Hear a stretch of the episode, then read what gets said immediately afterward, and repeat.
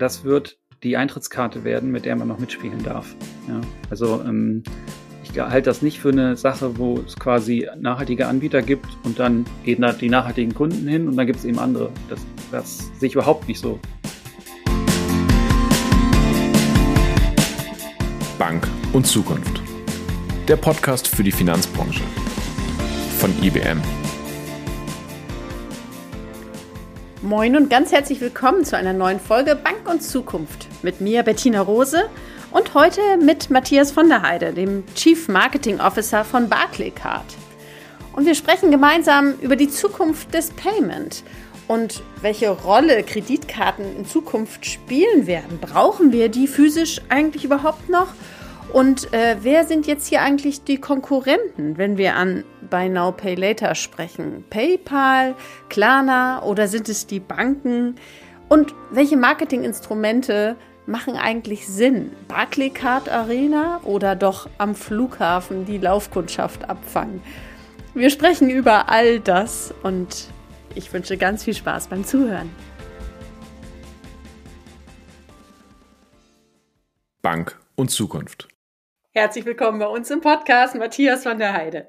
Ganz herzlichen Dank für die Einladung. Wie schön, dass du da bist, denn du hast wirklich einen beeindruckenden Lebenslauf hinter dir. Du warst bei BCG, bei Unilever, bei Otto, bei Check24 und jetzt bei Barclays. Ähm, da würde mich als erstes wirklich interessieren, welche Vorteile hat aus deiner Sicht dieser Branchenwechsel gebracht? Ich muss gestehen, dass ich nie nach bestimmten Branchen gesucht habe. Also ich glaube, jemand, der so viel wechselt, da kann man sich auch denken, dass er offensichtlich nicht wahnsinnig verliebt in eine ist. Ähm, tatsächlich habe ich jeweils nach verschiedenen Dingen geschaut, also insbesondere, welche Menschen treffe ich da, mit wem arbeite ich wie zusammen, ähm, was sind die Kundenherausforderungen, also was will diese Firma, dieses Unternehmen oder diese Business Unit gerade bauen, verbessern, gestalten. Und meistens waren es dann die Dinge, die mich zu etwas hingetrieben haben. Jetzt ist Banking für mich tatsächlich relativ neu, aber ich finde insbesondere dieser ganze Bereich Payment, wie sich das total verändert, wie das auch sich zum Teil hochgradig integriert mit ähm, E-Commerce, Shopping, also mit anderen Dingen, die ich vorher schon gemacht habe, das finde ich sehr spannend. Mhm. Das heißt, am Ende ist dieser Vorteil des Cross-Industry-Views doch dann größer als der Nachteil der Branchenexpertise. So kann man zusammenfassen, oder? Ja, ich glaube, in einem Team braucht man immer beides. Ähm, ich bin so ein bisschen geprägt auch durch Check24. Da ist es zum Beispiel so, wenn man da Mietwagen oder Reise oder Bank oder Versicherung macht, dann ist es von den Gründern eigentlich eher gewollt, dass die Geschäftsführer von außen kommen weil der Anspruch eben ist, tatsächlich zu transformieren. Also ähm, aus Kundensicht nochmal ganz neu zu denken, wie man es denn am besten machen könnte, wenn man quasi keinerlei Vorbedingungen hat. Und das ist teilweise ein bisschen einfacher, wenn man selber gewisses Fachwissen nicht hat. Im Team braucht man am Ende aber ganz viele Facetten und dazu gehört natürlich auch ganz viel Fachwissen. Mhm. Wo du es aber gerade sagst, ganz kurz nochmal zu Check24, weil du von da jetzt zuletzt gekommen bist. Du warst Geschäftsführer da. Ähm, Check24 GmbH gehört doch auch zu 90 Prozent dem Management. Das heißt, du hast noch Anteile da tatsächlich auch? Nein, habe ich nicht. Also man muss dazu sagen, dass es verschiedene Gesellschaften gibt, die sich um verschiedene Geschäfte kümmern. Und ähm, am Ende ist es Teil von einer großen Gruppe, die ähm, die im Wesentlichen, da verrate ich hoffentlich äh, keine Geheimnisse dieser zwei Personen, ähm, zwei einzelnen Menschen gehört, nämlich Eckhard Jules und Henna Blase. Und ähm, die Geschäftsführer von den Tochterfirmen, also beispielsweise im Bereich Versicherung, die sind sehr, sehr ähm, unternehmerisch incentiviert. Also ähm, das ist sehr wichtig, dass diese Untergesellschaft Erfolg hat. Ähm, und der eigene Erfolg hängt sehr genau da dran. Aber ähm, Anteile ähm, hat keiner von denen. Und dass du jetzt dich selber ähm, zu einer zu, zu Barclays entwickelt hast, hat aber nichts damit zu tun, dass in 2020 auch Check24 ähm, sich gerade in Richtung eines Finanz Finanzdienstleisters hat äh, die Entwicklung gestartet hat, oder doch? hat tatsächlich nichts miteinander zu tun. Also diese unterschiedlichen Geschäftsbereiche von Check24, ähm, die sind ziemlich autonom geführt. Also ich, ich wusste, was da in etwa kommt, aber habe zum Beispiel als jemand, der im Versicherungsbereich Verantwortung hatte, nicht aktiv mitgearbeitet in dem Bereich Bank. Und tatsächlich war das totaler Zufall. Also die, die Gespräche gab es schon über etwas längeren Zeitraum. Ich muss auch gestehen, dass ähm, ich von mir aus glaube ich, nicht unbedingt Impuls gehabt hätte, in den Bereich zu gehen. Ich bin Miki der Dresdner Bank, wenn das noch jemandem was sagt. Also meine Mama war mal im Vertrieb der Dresdner Bank und dann später entsprechend bei der Koba. Und ähm, habe gewisse Dinge aus dem Bereich Banking, glaube ich, als Kind quasi in Erinnerung, die gar nicht so viel damit zu tun haben, was wir jetzt machen, ehrlicherweise. Und ähm, am Ende war es dann, wie ich eingangs schon sagte, ne? also eher so ein Team, die Leute, die mich angesprochen haben, wie die darüber gesprochen haben, was da jetzt gerade los ist und was demnächst auch kommt, also in dieser Mischung aus, was die Kunden erwarten, was die Wettbewerber bieten, was wir an Anspruch haben. Und das fand ich dann ziemlich spannend. Du hast aber ja schon sehr früh angefangen, tatsächlich C-Level-Rollen ähm, einzunehmen. Woran lag das? Also was zeichnet dich aus, warum du da so früh schon unterwegs warst oder hattest du besondere Mentoren, die dich begleitet haben? Also C-Level ist ja auch ein bisschen eine Definitionssache. Ne? Ich glaube, wenn du ähm, so junger Student bist, dann stellst du dir irgendwann vor, bin ich mal Chef und dann gibt es keinen mehr über mir, der mir was sagen kann. Und ich glaube, wer ein bisschen länger in verschiedenen Konstellationen gearbeitet hat, und das ist übrigens egal, ob das jetzt ähm, kleine Startups sind oder ganz große Firmen, der weiß eben, das hört ja nie auf. Also dann hat Paul Pullman als CEO von Unilever hat wahrscheinlich irgendeinen von BlackRock da sitzen, der eben der größte Anteilseigner ist und so weiter. Also ich glaube, das hört nie auf. Und wenn man so eine Konstellation nicht hat, hat man ja auch Kunden ähm, und Mitarbeiter und verschiedene Stakeholder und irgendwem dient man ja immer am Ende. Ne? ähm, zu, zu der, der Frage, also was ich schon bei mir reflektieren würde, ist, ich arbeite sehr gern in größeren Zusammenhängen. Das heißt, ich versuche immer zu verstehen, was machen wir eigentlich für wen, was machen wir aktuell, was könnte noch besser sein ähm, und wie sieht das zukünftig eben aus. Und dann fühle ich mich sehr wohl, wenn ich da mitgestalten kann an dem großen Ganzen. Und ähm, ich glaube, dass das C-Level, wie immer man das genau definiert, eigentlich auch davon lebt. Ne? Also nicht, dass einer Chef sein will oder Vorstand oder was auch immer.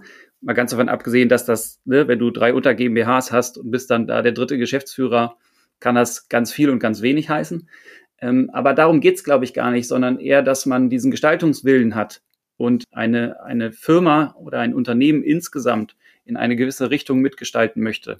Und das hatte ich, glaube ich, schon ziemlich früh, also vor BCG, hatte ich sogar mit ein paar Freunden eine eigene kleine Firma. Und ähm, wahrscheinlich ist irgendwo in der Zeit das schon entstanden, dieser Drang, in, in dieser Richtung äh, tätig zu sein. Mhm. Aber dann kommen wir tatsächlich jetzt mal dahin. Gestaltungswellen und eh, irgendwem dient man immer, ein schöner Satz. Ähm, heute bei Barclaycard. Ähm, die gehören zum Konzern der Barclays PLC und ähm, ist, um das vielleicht nochmal kurz zu sagen, für die, die es nicht auf dem Schirm haben, in UK, äh, glaube ich, die zweitgrößte Bank sogar. Ne? Es würde vielleicht nochmal helfen, wenn du nochmal kurz erläuterst, was ist genau jetzt euer Geschäftsmodell? insbesondere eben auch in Deutschland im Verhältnis zum Gesamtkonzern, welche Rolle ihr da spielt oder wie sich eben auch diese Märkte voneinander unterscheiden oder was es hier ausmacht. Sehr gern. Ähm, das habe ich für mich ja auch machen müssen, denn ich bin Hamburger und kannte Barclaycard im Wesentlichen, glaube ich, wegen der Arena und wusste, dass es irgendwie eine von den Kreditkarten, die es so gibt und das war es dann auch. Und äh, tatsächlich ist es Teil von der großen Barclays-Gruppe, die ist in etwa die Deutsche Bank in England, könnte man sagen, ist aber auch in den USA tätig und in ganz vielen anderen Ländern. Und ähm, der Bereich, in dem ich arbeite, das ist tatsächlich das, was ein E-Commercer, glaube ich, B2C nennen würde, also Endkundengeschäft. Das wiederum ist in Deutschland relativ speziell, weil wir quasi mit der ersten Kreditkarte im Land gestartet sind, die es dann in Angelsachsen natürlich schon vorher gab. Und wir haben das quasi äh, nach Deutschland gebracht. Und das war dann auch längere Zeit das Geschäft, also eine Kreditkarte.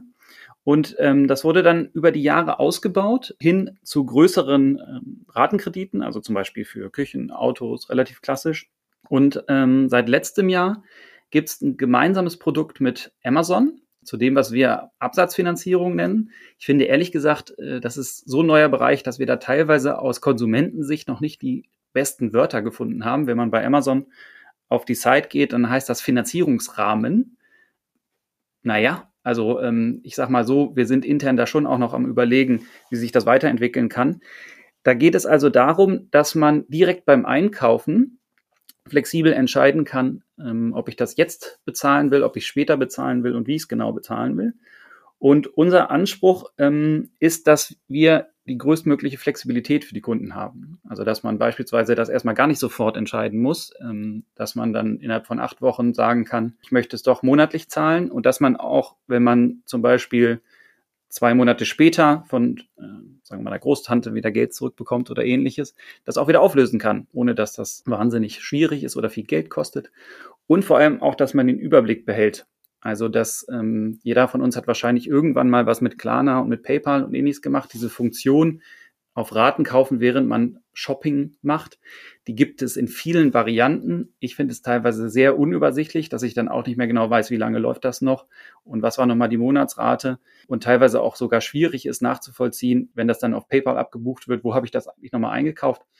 Und, ähm, und das ist eben unser Anspruch inzwischen auch für eine Kreditkarte, dass man all diese Funktionen ähm, im Payment für unsere Kunden leisten kann. Zumeist muss man sagen über die App. Also in gewisser Weise entwickelt es sich fast dahingehend ähm, zu einem Geschäftsmodell, das ich eben aus anderen digitalen Bereichen auch schon kenne, das gar nicht mehr so viel mit klassischem Banking zu tun hat, eben vor allem mit Payment. Also ähm, einfaches, sicheres und sehr bequemes Bezahlen. Und das ist das, ähm, für was wir in Deutschland, in dem Bereich, in dem ich Verantwortung trage, ähm, als Kern von unserem Geschäft haben und das wir auch noch weiter ausbauen werden. Mhm. Aber um das nochmal konkret zu machen, genau wie du sagst, es gibt andere Player, die bieten das auch an, wir Klarna, PayPal und auf der anderen Seite, mit dem ich finanziere das, seid ihr, tummelt ihr euch aber ja eben auch stark eigentlich in Konkurrenz zu Banken, wenn man so will, unter, unter Kreditentscheidung des, der Bank. Was genau würdest du sagen, ist der Hauptgrund, warum sich jetzt Kunden für die Barclaycard entscheiden? Oder was ist eure, euer USP? Warum? Was macht euch besser als die anderen? Also es gibt in meinen Augen erstmal so ein paar Kern, man könnte auch Kerner sagen, Funktionen. Also ähm, man kann damit nahezu überall bezahlen, nicht nur in Deutschland, sondern auch weltweit.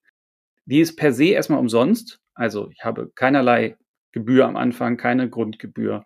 Ähm, ich habe auch keine Gebühr, wenn ich Geld abhebe und natürlich auch nicht beim Bezahlen. Das heißt, ich habe die Möglichkeit, quasi überall so zu bezahlen, wie ich das will, und es kostet nichts.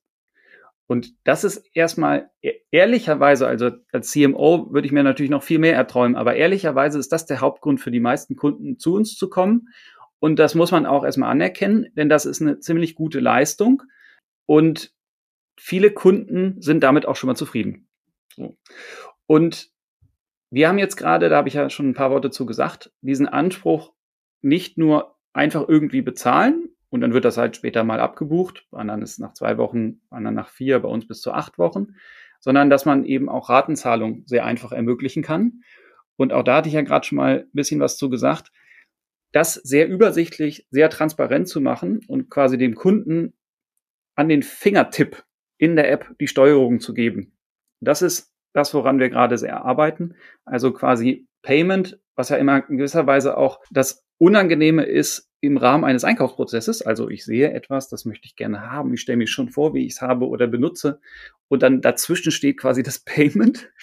Und unsere Idee ist, dass das eigentlich was total Schönes ist, was sehr leicht geht, wo man sich quasi freut, ach, das war jetzt total äh, einfach und nicht kompliziert.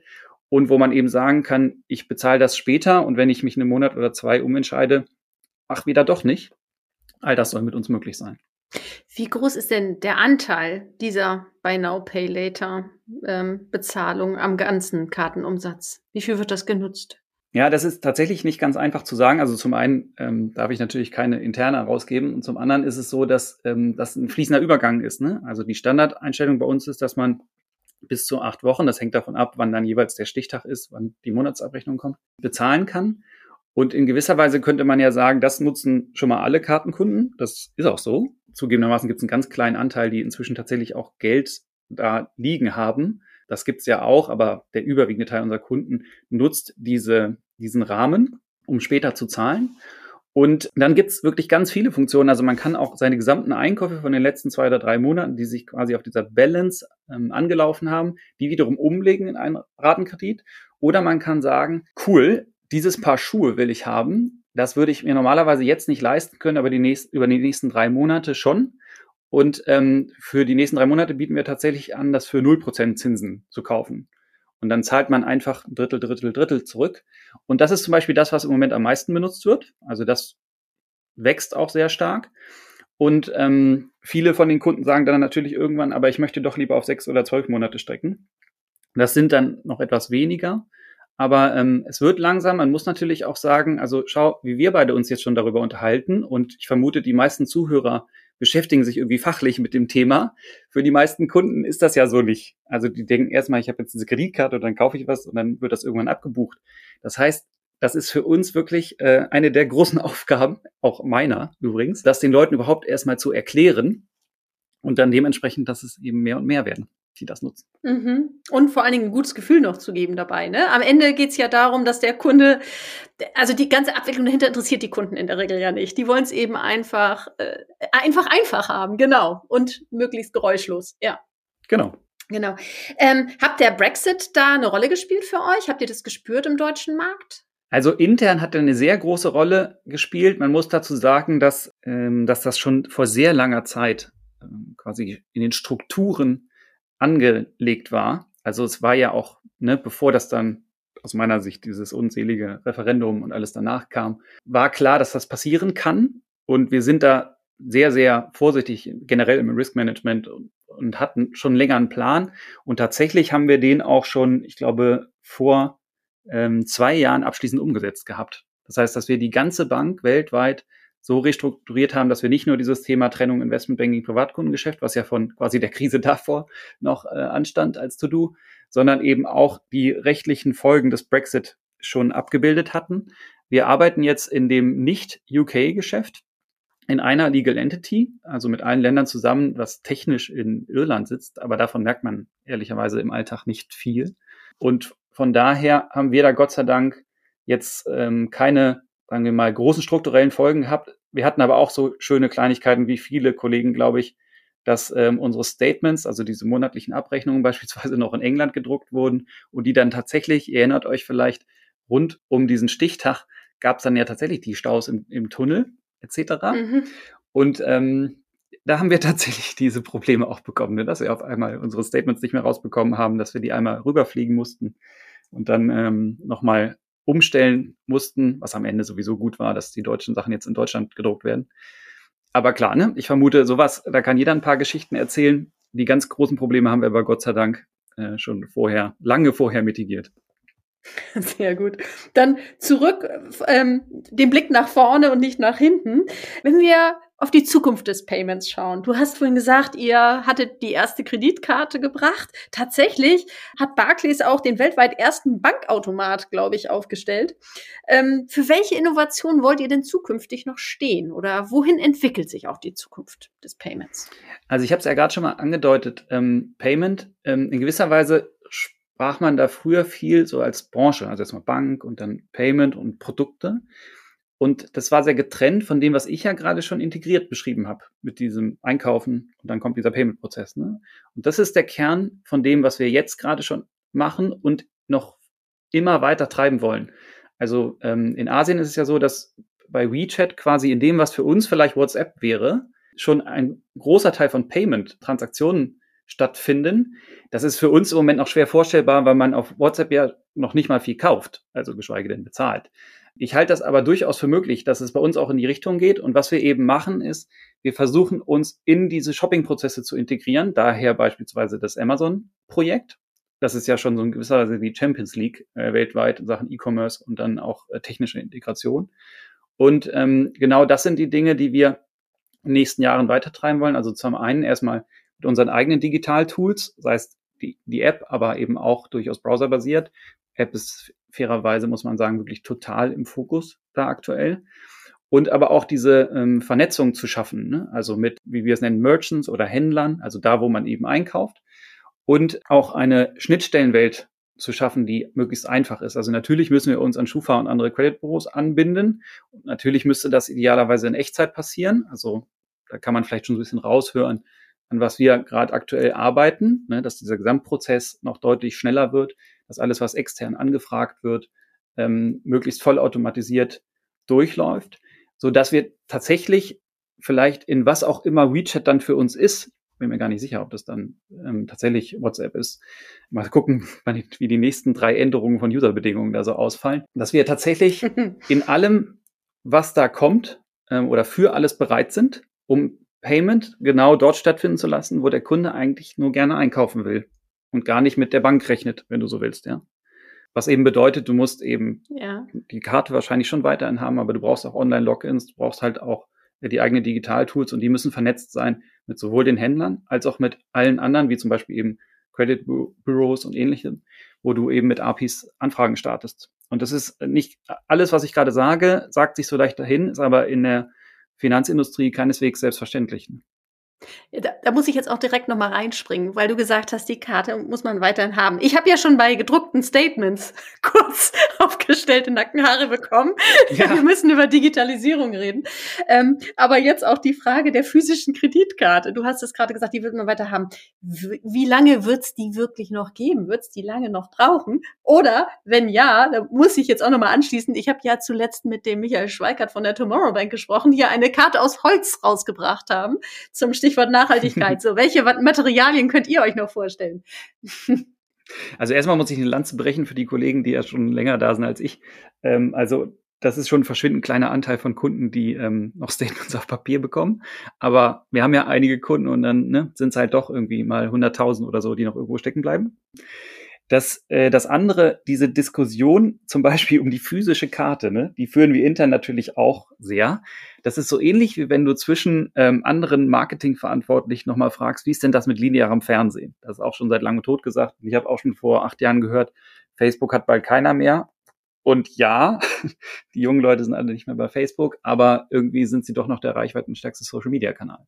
So, zu dieser Frage. Ähm, ich glaube, auf Sicht von dem, was für mich relevant ist, gibt es auf jeden Fall noch Kreditkarten. Ähm, was für mich als Marketing-Mensch total wichtig ist, jeder Kunde ist anders. Ne? Also ich, ich würde deine Frage quasi etwas umformulieren in, wann gibt es die ersten Kunden, die sagen, die Karte an sich brauche ich aber nicht. Also die ist ja auch hier hinterlegt in der App und ich zahle eben contactless oder ich zahle online mit Apple Pay und dahinter liegt eine Karte, ja, aber das ist im Prinzip noch ähm, so ähnlich wie äh, Issuing of Flight Tickets, ja. Das, das gab es früher mal im Prozess. Deswegen merkt man, da sind die ganzen Begriffe von da noch da, aber in Wirklichkeit braucht man das natürlich nicht mehr. Und da ist die Antwort ja heute schon. Also ähm, dieser beschriebene Amazon-Einkaufsprozess, was wir mit denen zusammen gemacht haben, da ist es genau so. Also du hast quasi ein Finanzierungsprodukt, das merkst du aber kaum. Am Ende hast du quasi eine App. Und da liegt auch sowas ähnliches wie eine Karte, aber es gibt keine physische Karte dazu. Und wahrscheinlich wird das bei uns auch genau in die Richtung gehen, dass, ähm, dass wir bei der klassischen Kreditkarte diese Option anbieten, ist aber fairerweise nichts, was wir jetzt in den nächsten Monaten schon planen, ne? weil die, der Großteil der Menschen findet das irgendwie noch normal und wir versuchen denen gerade zu erklären, was für tolle andere Funktionen auf anderen digitalen Kanälen du hast. Ähm, und ich persönlich glaube tatsächlich, dass es eher bald ist, dass einige Kunden auch sagen, die Karte müsst ihr mir gar nicht mehr schicken. Also sagen wir mal, das kann ich mir in ein, zwei oder drei Jahren durchaus vorstellen. Da gibt es aber natürlich auch Kollegen, die das ganz anders sehen. Und da debattieren wir vermutlich wie die meisten anderen Häuser auch. Äh, dem Kunden erklären, bringt mich jetzt noch mal ein bisschen zu dem Punkt, äh, man hat euch in der Vergangenheit wahrgenommen, äh, indem ihr Laufkundschaft am Flughafen abgefangen habt. Darf das mal so. Das ist schon so, so lange her. ja, aber das hat sich, glaube ich, so ins Gedächtnis gebrannt. ist das jetzt, musstet ihr da jetzt im Zuge der Pandemie noch was umstellen oder ist es wirklich schon so lange her, dass es einfach gar keine Relevanz mehr hat? Das ist tatsächlich schon sehr lange her. Ich weiß gar nicht wie lang, aber mindestens fünf Jahre, eher noch länger. Ähm, und äh, da gab es also quasi zu Beginn der Pandemie, wenn wir das jetzt mal auf Februar oder so 2020 taxieren, ähm, gab sowas nicht mehr. Also wir hatten eine Menge Themen, wie glaube ich wir alle, ja, ähm, über die letzten eineinhalb Jahre. Aber das Problem hatten wir, hatten wir nicht mehr. Das war übrigens tatsächlich profitabel, ne? Äh, nur so als kleine Anekdote nach wie vor. Aber wir haben das aus ähm, Marken, äh, Reputationsgründen auch so ein bisschen, ne, wofür stehen wir eigentlich, haben wir das eingestellt. Unfassbar für mich nach wie vor, dass es tatsächlich profitabel war, aber okay. Ich, ich nehme das mal so hin. Gut. Aber du und ich sind da vermutlich auch vorbeigelaufen und hatten eben schon ein bis drei Kreditkarten, äh, die wir uns gut ausgesucht hatten. Sei es wegen Meilen oder was auch immer. Genau, damals war das eben so. Heute habe ich auch keine Flugmeilen mehr. ja, auch, auch das ist vorbei. Aber schöne Überleitung zu deinen, von deinen Flugmeilen. Kommen wir nochmal stärker zu dir. Zu einer kleinen Schnellfragerunde. Du darfst gerne schnell antworten oder ausführlich, wie es dir in den Sinn kommt. Mhm. Ähm, wir fangen mal an. Eine schrecklich nette Familie oder How I Met Your Mother? How I Met Your Mother. Ähm, Holz oder Metall? Oh, das, da kommt es sehr drauf an, was man damit macht. Ich glaube Holz. HSV oder Hannover 96? Hannover 96, völlig klar. Blut ist dicker als Wasser. Da, wo man als Kind als erstes mit dem Papa im Stadion war und auch in der dritten Liga. Alles mitgemacht. Und apropos Blut, blaues oder rotes Blut? Da gibt es ja auch viele äh, Metaphern, ne? wie man das dann verstehen kann. Ähm, ich habe was vom Adel gehört. Blaues Blut ist Adel, ne? Mhm. Du siehst, wie weit weg ich davon bin. Mhm. Ich, ver ich vermute rotes Blut. okay. Spielst du auf den Namen an? Ja. Ja, da muss ich ja gestehen, das ist gar nicht so sehr meiner, das ist der meiner Frau. Ach. Ich hieß nämlich mal Schulz. Ach. Und ähm, meine Frau hat dann im Vorfeld unserer Hochzeit irgendwann gesagt, ähm, also, ich werde meinen Namen auf jeden Fall behalten. Du kannst ja sehen, wie du das hältst.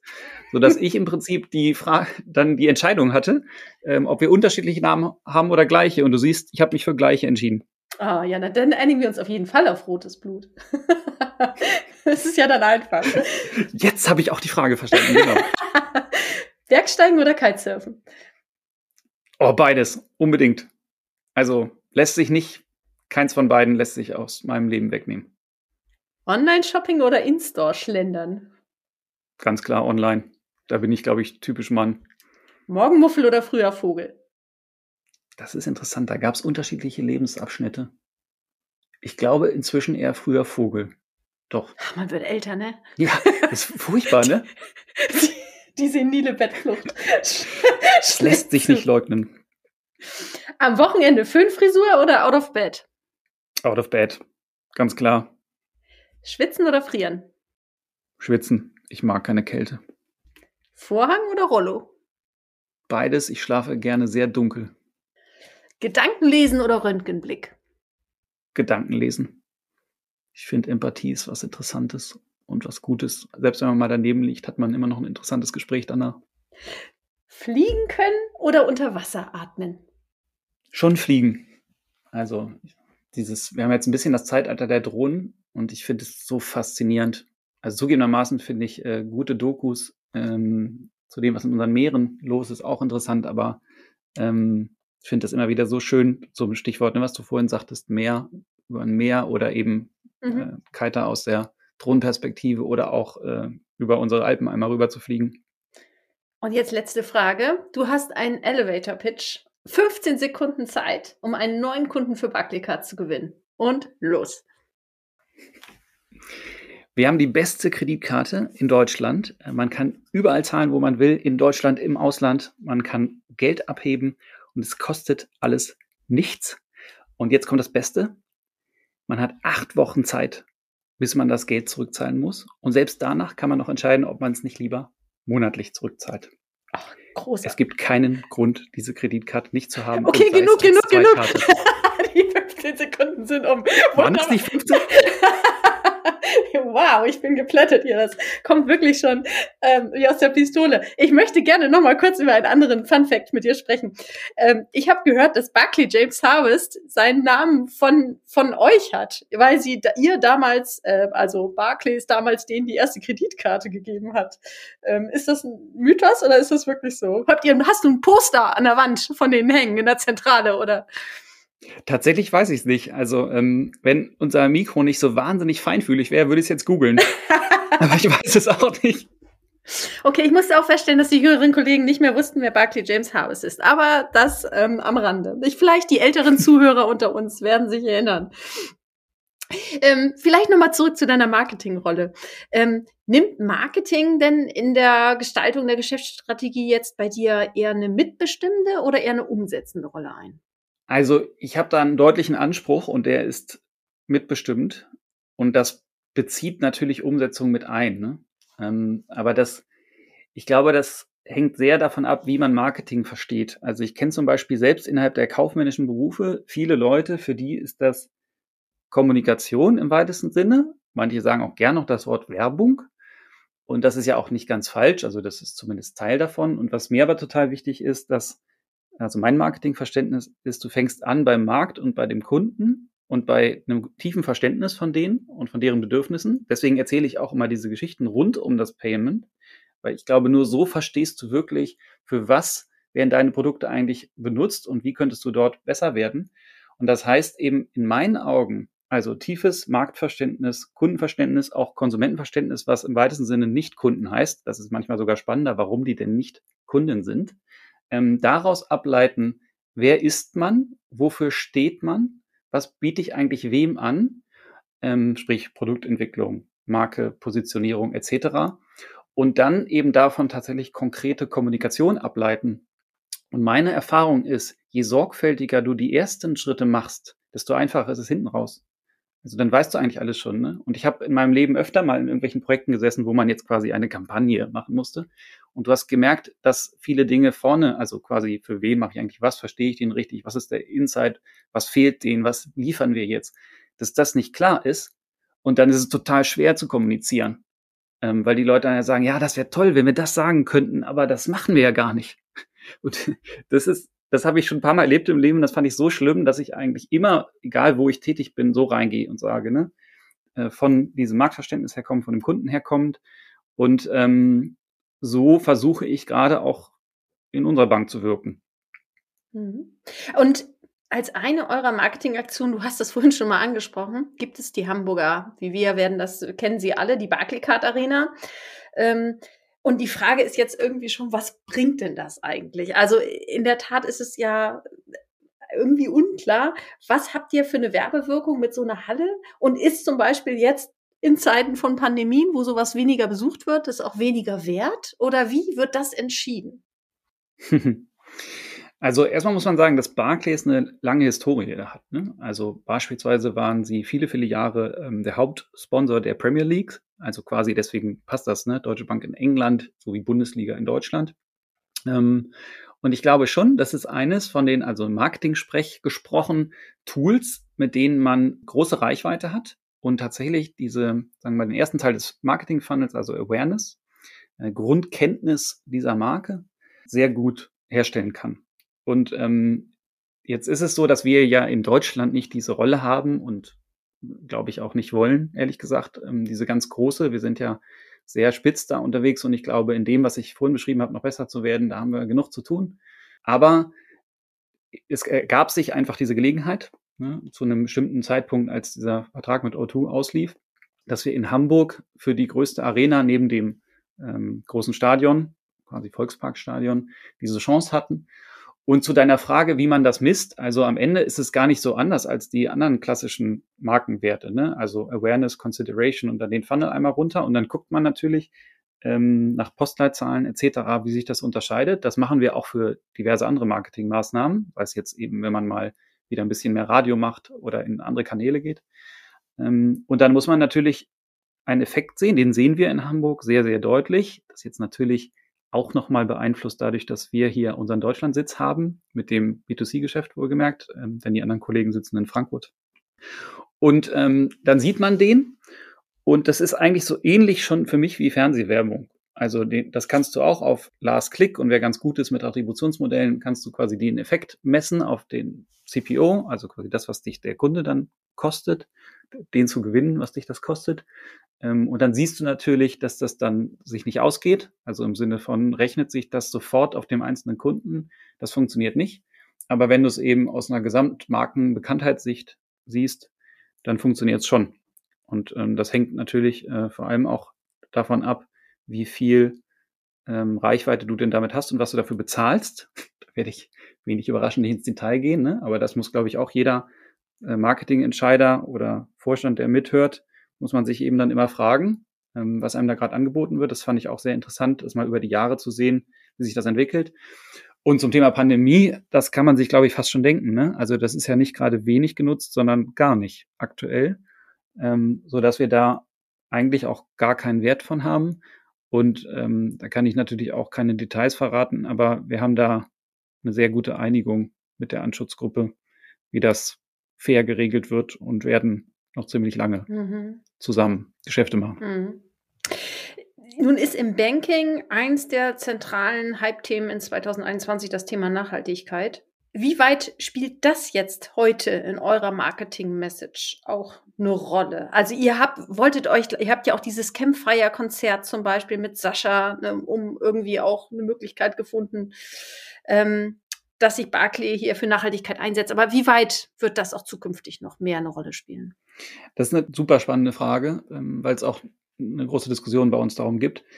Also ich glaube erstmal ist eine These wichtig, nämlich ähm, das wird die Eintrittskarte werden, mit der man noch mitspielen darf. Ja, also ähm, ich halte das nicht für eine Sache, wo es quasi nachhaltige Anbieter gibt und dann gehen da die nachhaltigen Kunden hin und dann gibt es eben andere. Das, das sehe ich überhaupt nicht so, sondern ähm, in vor allem westlichen Industrienationen, denen es so gut geht wie uns, wird das ähm, eine eine Eintrittskarte sein, die muss man haben und sonst darf man nicht mitmachen. So, jetzt muss man sich natürlich auch mal fragen, was meint ihr denn damit genau? Also Barclays als Group beispielsweise hat sich vorgenommen, bis 2050 ähm, Zero Impact zu haben und zwar inklusive aller Beteiligung. Und das ist natürlich schon bemerkenswert, wenn man mal die Größe unseres Firmenkunden und ähm, Investmentbanking etc. Geschäfte sieht, heißt das ja, dass man erstmal überhaupt verstehen muss in jedem Fonds, was ist denn da drin. Wir beschäftigen uns natürlich auch mit ganz anderen konkreten Dingen, also zum Beispiel unser Standort, da wo ich ins, im Moment an wenigen Tagen und später hoffentlich wieder an mehr Tagen ins Büro gehe, der ist tatsächlich äh, quasi neutralisiert, also ausgeglichen, was den Footprint angeht. Aber ich bin gerade im Gespräch mit der Gruppe, um herauszufinden, wie genau das gilt für Server, Cloud-Systeme, für alles, was unseren Footprint potenziell noch ausmacht.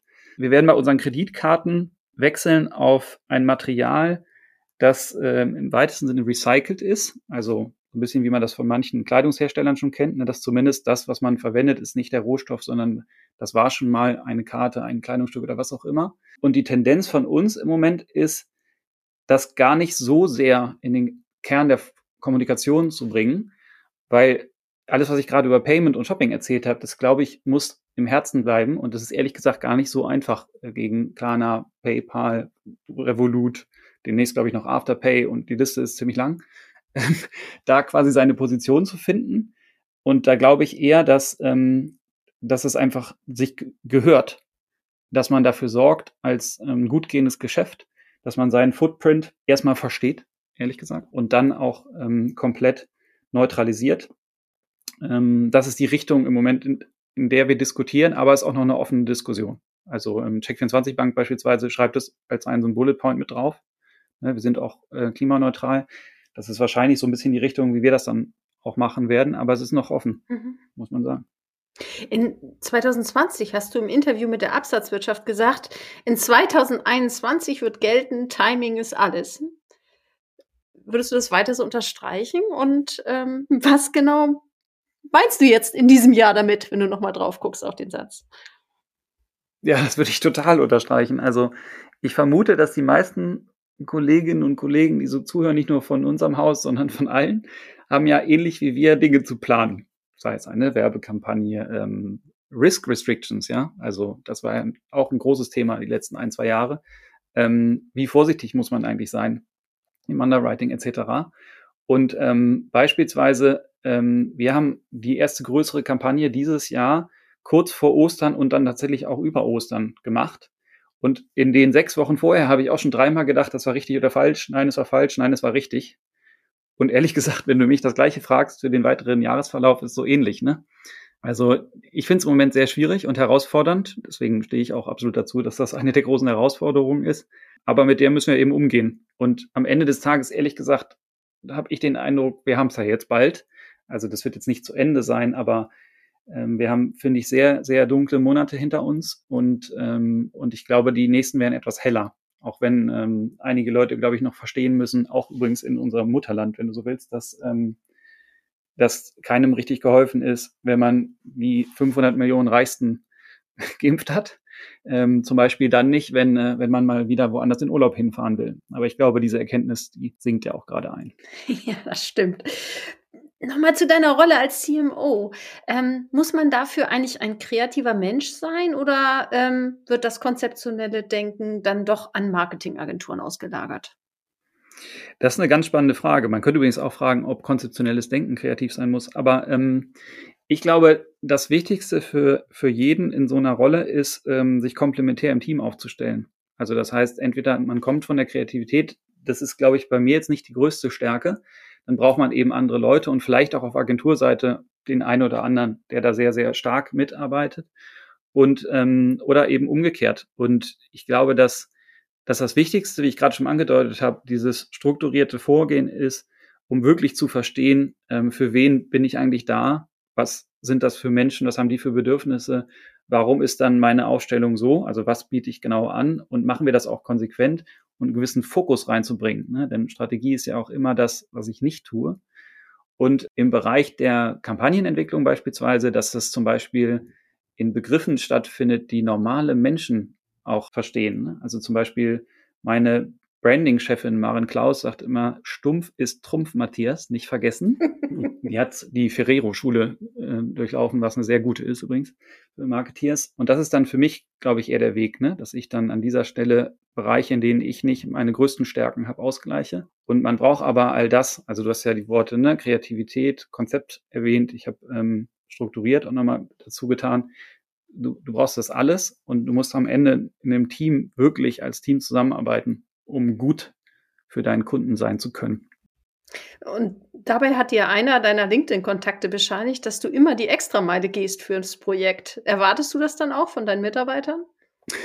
das ist eine schöne Frage für einen Ex-Unternehmensberater, ne, der auch so viel mit BCG und McKinsey mhm. zu tun hatte. Also ehrlicherweise ist das, finde ich, auch eine Lebensabschnittsfrage.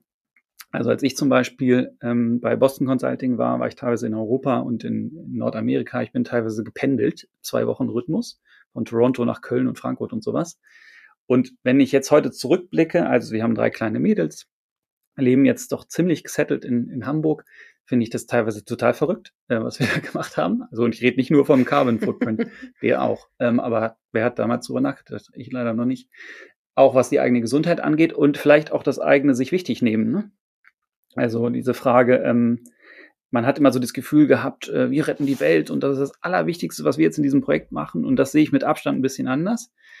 Und was ich heute auf deine Frage antworten will, ist, kommt darauf an, woran ihr gerade arbeitet und was euch wichtig ist. Also ich erwarte schon von meinen Leuten, wenn wir, sagen wir mal, übers Jahr fünf, sechs Projekte machen und alle wissen, das ist das eine wichtigste Projekt und das hat zwei oder drei Phasen im Jahr, die die in vier, fünf Tagen wirklich, wirklich wichtig sind. Da erwarte ich ehrlich gesagt tatsächlich für diese Tage, dass dieses Projekt und meine Arbeit absolute Priorität hat. Was ich nicht mehr sinnvoll finde, ist, dass man das als Normalmodus fährt. Also, dass man sagt, ne, man ist ganz stolz, wenn man mal die 80, 90 Stunden Wochen und, ähm, und diese NATO-Karte, obwohl die eigentlich auch schon nicht mehr so viel wert ist in Hon-Zeiten und so. Mal gucken, wie das nächstes Jahr wieder wird.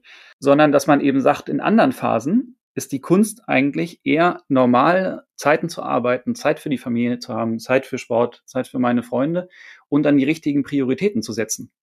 Also dass man eben ähm, in der Zeit, die man hat, Klarheit schafft. Das sind die Themen, die sind wichtig, die sind nicht so wichtig, dass man die gut strukturiert, dass man, dass klar ist, wer macht was, ne, dass die Leute produktiv sein können, dass sie Spaß haben an der Arbeit. Das ist also, je älter ich quasi werde, immer mehr meine Aufgabe. Und was am Ende auch, finde ich, heißt, sich selbst überflüssig zu machen, übrigens, ne? Mhm. Und sich selber nicht so wichtig zu nehmen. Sich selber nicht so wichtig zu nehmen, das ist eine schöne Überleitung zu meiner letzten Frage, die ich noch an dich habe. Du hast zu deinem Geburtstag ähm, schon mehrmals bei Facebook Spendenaktionen gestartet. Welche war bislang die erfolgreichste oder welche ging dir am meisten ans Herz? Oh, da gab es ja viele, ne? Also ich, ich muss gestehen, dass ich durchaus empfänglich bin für ganz konkrete Menschen und Schicksale. Und ähm, ich glaube aber ehrlich gesagt, das, was mir im Moment am meisten am Herzen liegt, ist, wir reden hier immer von Elektrizität statt äh, Verbrenner und ähm, sicherlich inzwischen auch viel von Einsparen, das ist auch total richtig übrigens. Und gleichzeitig ist es ja so, dass unser Planet äh, ganz tolle Mechanismen hat, um zum Beispiel CO2 aufzunehmen. Und ein Drittel von dem größten Mechanismus, nämlich Wälder, ist äh, im Amazonas und in ähnlichen Gegenden. Und ich habe jetzt angefangen, in einen Forstfonds, das ist eigentlich eine Genossenschaft, zu investieren ähm, und nicht mit Renditesinne, sondern eben tatsächlich, ähm, weil ich glaube, das müssen wir unbedingt erstmal wieder reparieren. Also ähm, statt dass wir das schützen, holzen wir das ab ohne Ende. Und deswegen würde ich sagen, alle Aktionen, die im Moment in die Richtung gehen, Wälder erstmal zu schützen, wieder aufzuforsten und sich Gedanken darüber zu machen, wie wir der Natur helfen können, ihre Mechanismen zu gestalten. Das ist das, was mir im Moment am meisten am Herzen liegt. Es ist übrigens wahnsinnig schwer, die richtigen Anbieter zu finden. Da gab es jetzt auch schon wieder einige Geschichten. Und ähm, also dieser Fonds, ich weiß zum Glück gar nicht den richtigen Namen, aber wer googeln mag, ich glaube Future Generation Forest oder so heißen die, sind Hamburger. Deswegen würde ich auch nie nur eine Sache machen. Ich bin sehr beim WWF engagiert ähm, und habe bei denen auch gefragt, was ihre Projekte sind, die gerade in Richtung Waldschutz gehen. Habe da noch ein bisschen Sparplan quasi monatlich laufen. Das sind so die, die Sachen, aber ich finde es auch total schwierig, die richtigen Projekte zu finden und da Transparenz und Vertrauen hinzubekommen. Hin aber ich finde, also ich weiß ja nicht, ne, wer jetzt jeweils Zuhörer und Zuhörerin ist, aber die meisten von uns, denen geht es so gut, dass es zumindest möglich sein sollte, ab und zu, sei es zum Geburtstag oder ne, monatlich kleine Beträge in sowas zu investieren und immer wieder auch, also vielleicht auch jetzt kein Zufall, glaube ich, ne, solche Gelegenheiten zu nutzen. Manche mögen sagen, ach Quatsch, das äh, ist ja eh alles nicht mehr zu retten. Ja, mag sein, aber ich würde meinen Kindern sagen wollen, wir haben alles probiert. Und deswegen ist, glaube ich, dieses Thema Waldschutz im Moment mein wichtigstes. Und dem kann ich absolut nichts mehr hinzufügen. Ein wunderbares Schlusswort. Lieber Matthias, es hat ganz viel Spaß gemacht. Herzlichen Dank für dieses wunderbare Gespräch. Ganz herzlichen Dank für die Einladung. Mir hat sehr viel Spaß gemacht. Dieser Podcast wurde für Sie vom IBM Banking Team präsentiert. Bank und Zukunft erscheint alle zwei Wochen, jeweils am Dienstag mit einer neuen, spannenden Folge. Vergessen Sie daher nicht, unseren Podcast zu abonnieren und folgen Sie uns auf unseren Social-Media-Kanälen. Sie finden uns auf allen gängigen Portalen. Die Links dazu stehen in der Beschreibung. We love banking.